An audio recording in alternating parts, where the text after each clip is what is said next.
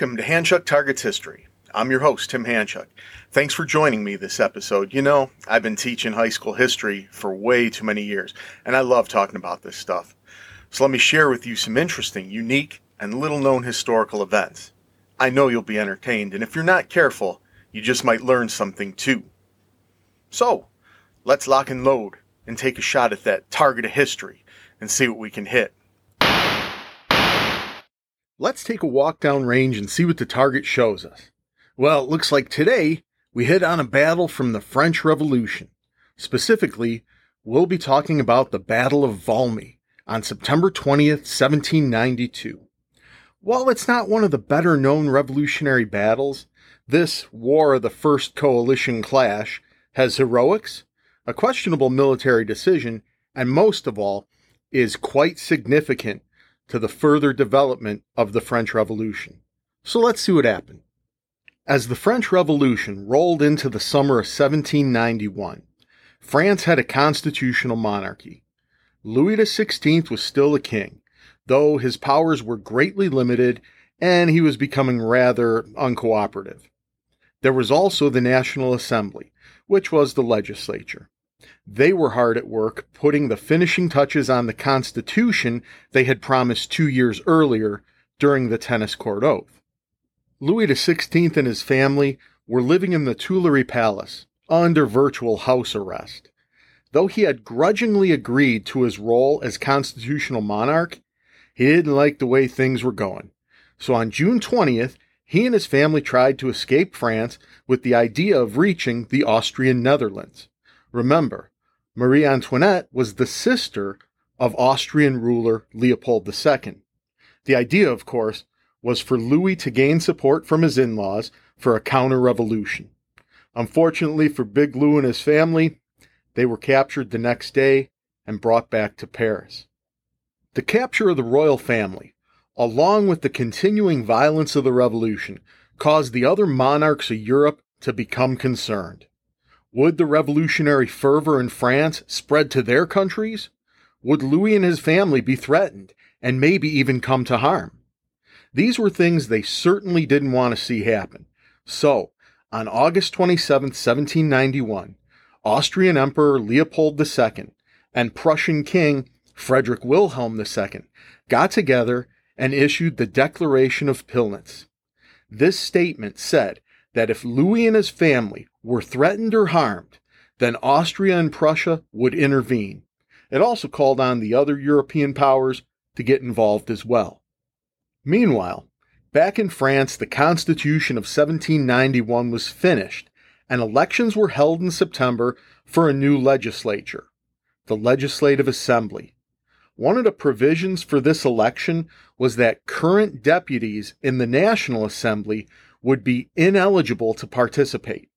The result was that this new legislative assembly was made up of bourgeoisie from, I guess you could say, a younger generation than those in the National Assembly. The elected Legislative Assembly was seated at the start of October 1791. They interpreted the Declaration of Pillnitz to mean that Austria and Prussia were threatening the revolution. This notion, coupled with the fact that Austria and Prussia formed a defense alliance in February of 1792, was used by radicals in the new government to build support for going to war. On April 20th, 1792, France declared war against Austria and Prussia and attacked their forces that were stationed along the French border. This would be the start of France's Revolutionary Wars, specifically the War of the First Coalition. And yes, I greatly simplified this just to keep the story moving. So, anyway, with the support of Austria and Great Britain as well, King Frederick Wilhelm II of Prussia sent a large army under the leadership of the Duke of Brunswick to invade France and march toward Paris. The intent here was to overthrow the revolution and restore the traditional monarchy. The campaign's early encounters in the summer of 1792 saw the French army doing rather poorly. So poorly, in fact, that Brunswick was able to drive his army dangerously deep into France. Meanwhile, French commander Charles Dumouriez was marching his Army of the North in a northeasterly direction, intent on attacking the Austrian Netherlands. With Brunswick's threat to Paris, this plan had to be scrapped, and he was ordered to go after the Prussians. To help with this, General Francois Kellermann's Army of the Center was ordered to link up with Dumouriez in a mutual defense. So before we go on, let's look at what each side is potentially bringing to the fight. For France, the forces of Dumouriez and Kellermann combined numbered about 54,000 men. About half of the French infantry were regulars of the old Royal Army, as was most of the cavalry and most of the artillery. The French artillery, by the way, was regarded as the best in Europe at this time. All these experienced veterans served to provide a professional corps around whom the enthusiastic volunteer battalions could find steady leadership.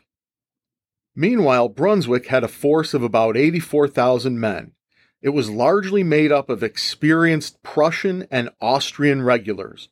There was also a large contingent of Hessians, along with a complement of troops from the French Royalist Army of Conde.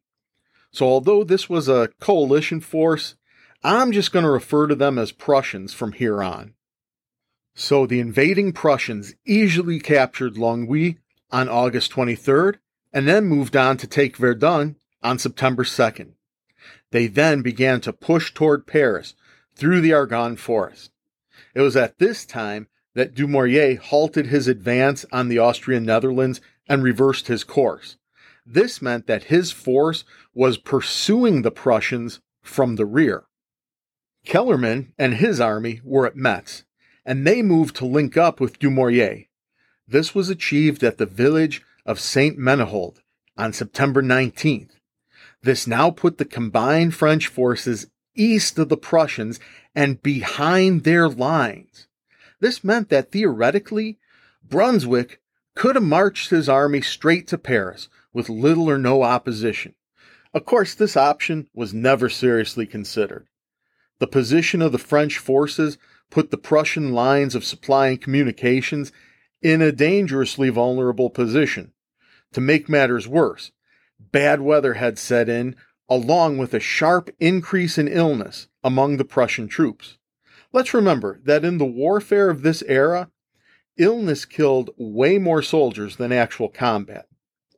Brunswick realized that his only viable option was to turn his forces and give battle to the French. On September 20th, 1792, Prussian troops, marching in a ridiculously heavy downpour, trudged through the northern woods of the Argonne in an effort to cut off Dumouriez's forces. As this muddy maneuver was almost completed, Kellermann advanced his left wing and took up a position on a small ridge between St. Menehould and Valmy. He centered his command around an old windmill, which French troops quickly burned down. They did this because they didn't want the Prussian artillery spotters to be able to use it as a sighting location. At this point, Kellermann had about 36,000 troops and 40 well placed cannons at his disposal. Seeing Kellermann's maneuver, Brunswick countered by bringing up about 34,000 of his troops and 54 cannons to engage the French. As the Prussians began to emerge from the woods, a long range artillery duel ensued. Although the Prussians had more cannons, the French batteries showed their superior skill. The Prussian infantry was sent in to try to advance under fire across the open ground. This proved to be fruitless. With the Prussian infantry wavering in their advance, we come to the pivotal moment of the battle. Kellermann began to wave his hat and called out, Vive la Nation! This cry was repeated by other troops up and down the French lines. Some began to cheer, while others began to sing La Marseillaise. All this had a crushing effect on Prussian morale. So much so that, to pretty much everyone's surprise, Brunswick broke off the engagement and retreated from the field. Wait, what was that? They retreated? The battle was just getting started. What's up with that? Well, yeah, even though the forces were almost equal in size, and even though there had been relatively few casualties on either side, about 300 for the French and 200 for the Prussians, Brunswick decided to quit the field. The Prussian forces rounded the French positions at a great distance and then began a rapid retreat eastward. But that still begs the question of why did Brunswick withdraw? Well, there never has been a definitive answer to that question.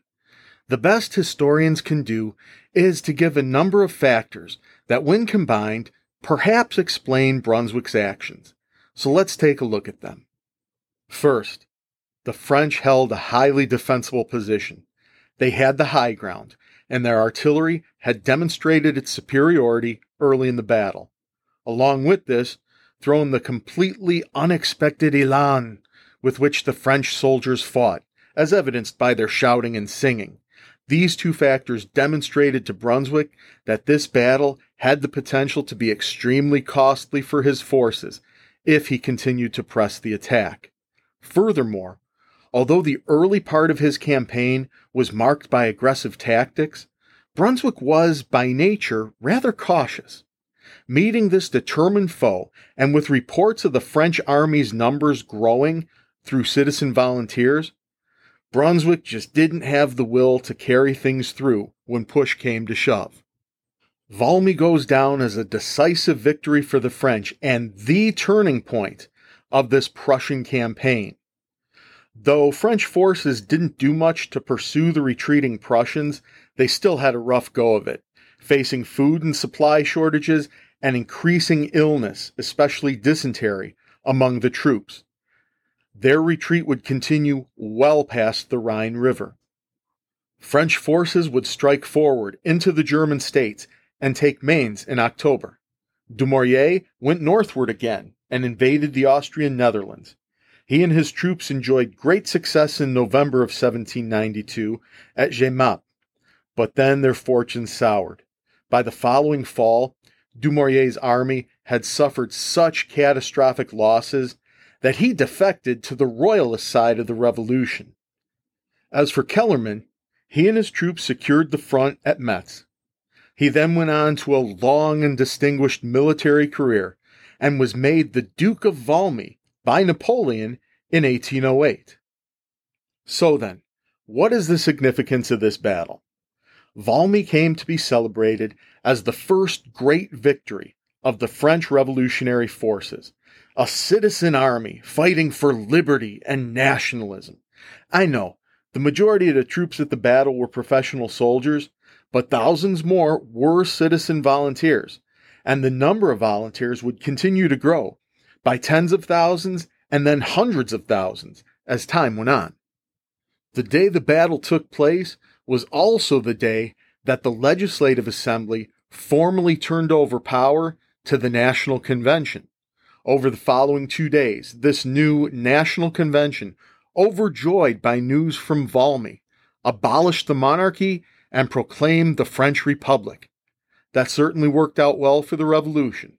Maybe not so good for former King Louis, who would find himself without a head in a few more months. Yes, Valmy served as a much needed source of pride for the revolution and was certainly a lasting inspiration for what was still to come. At the time, it was considered a decisive defeat of one of the European powers, and historians cite it as a significant battle in terms of allowing the French Revolution to continue to develop. On a side note, remember the windmill that was burned down on the day of the battle? Well, a modern replica has been built on the spot as part of a memorial to the battle. Of course, the French still had a long road ahead of them in terms of the Revolutionary Wars, which, of course, would eventually turn into the Napoleonic Wars. So, yeah, many more battles over many more years. But talking about all those, well, that would be another story. And there you have it, kind listeners. Thank you for tuning in. You know, if you liked this episode, please tell your friends and check out some of my other episodes. And I very much look forward to talking with you again in two weeks.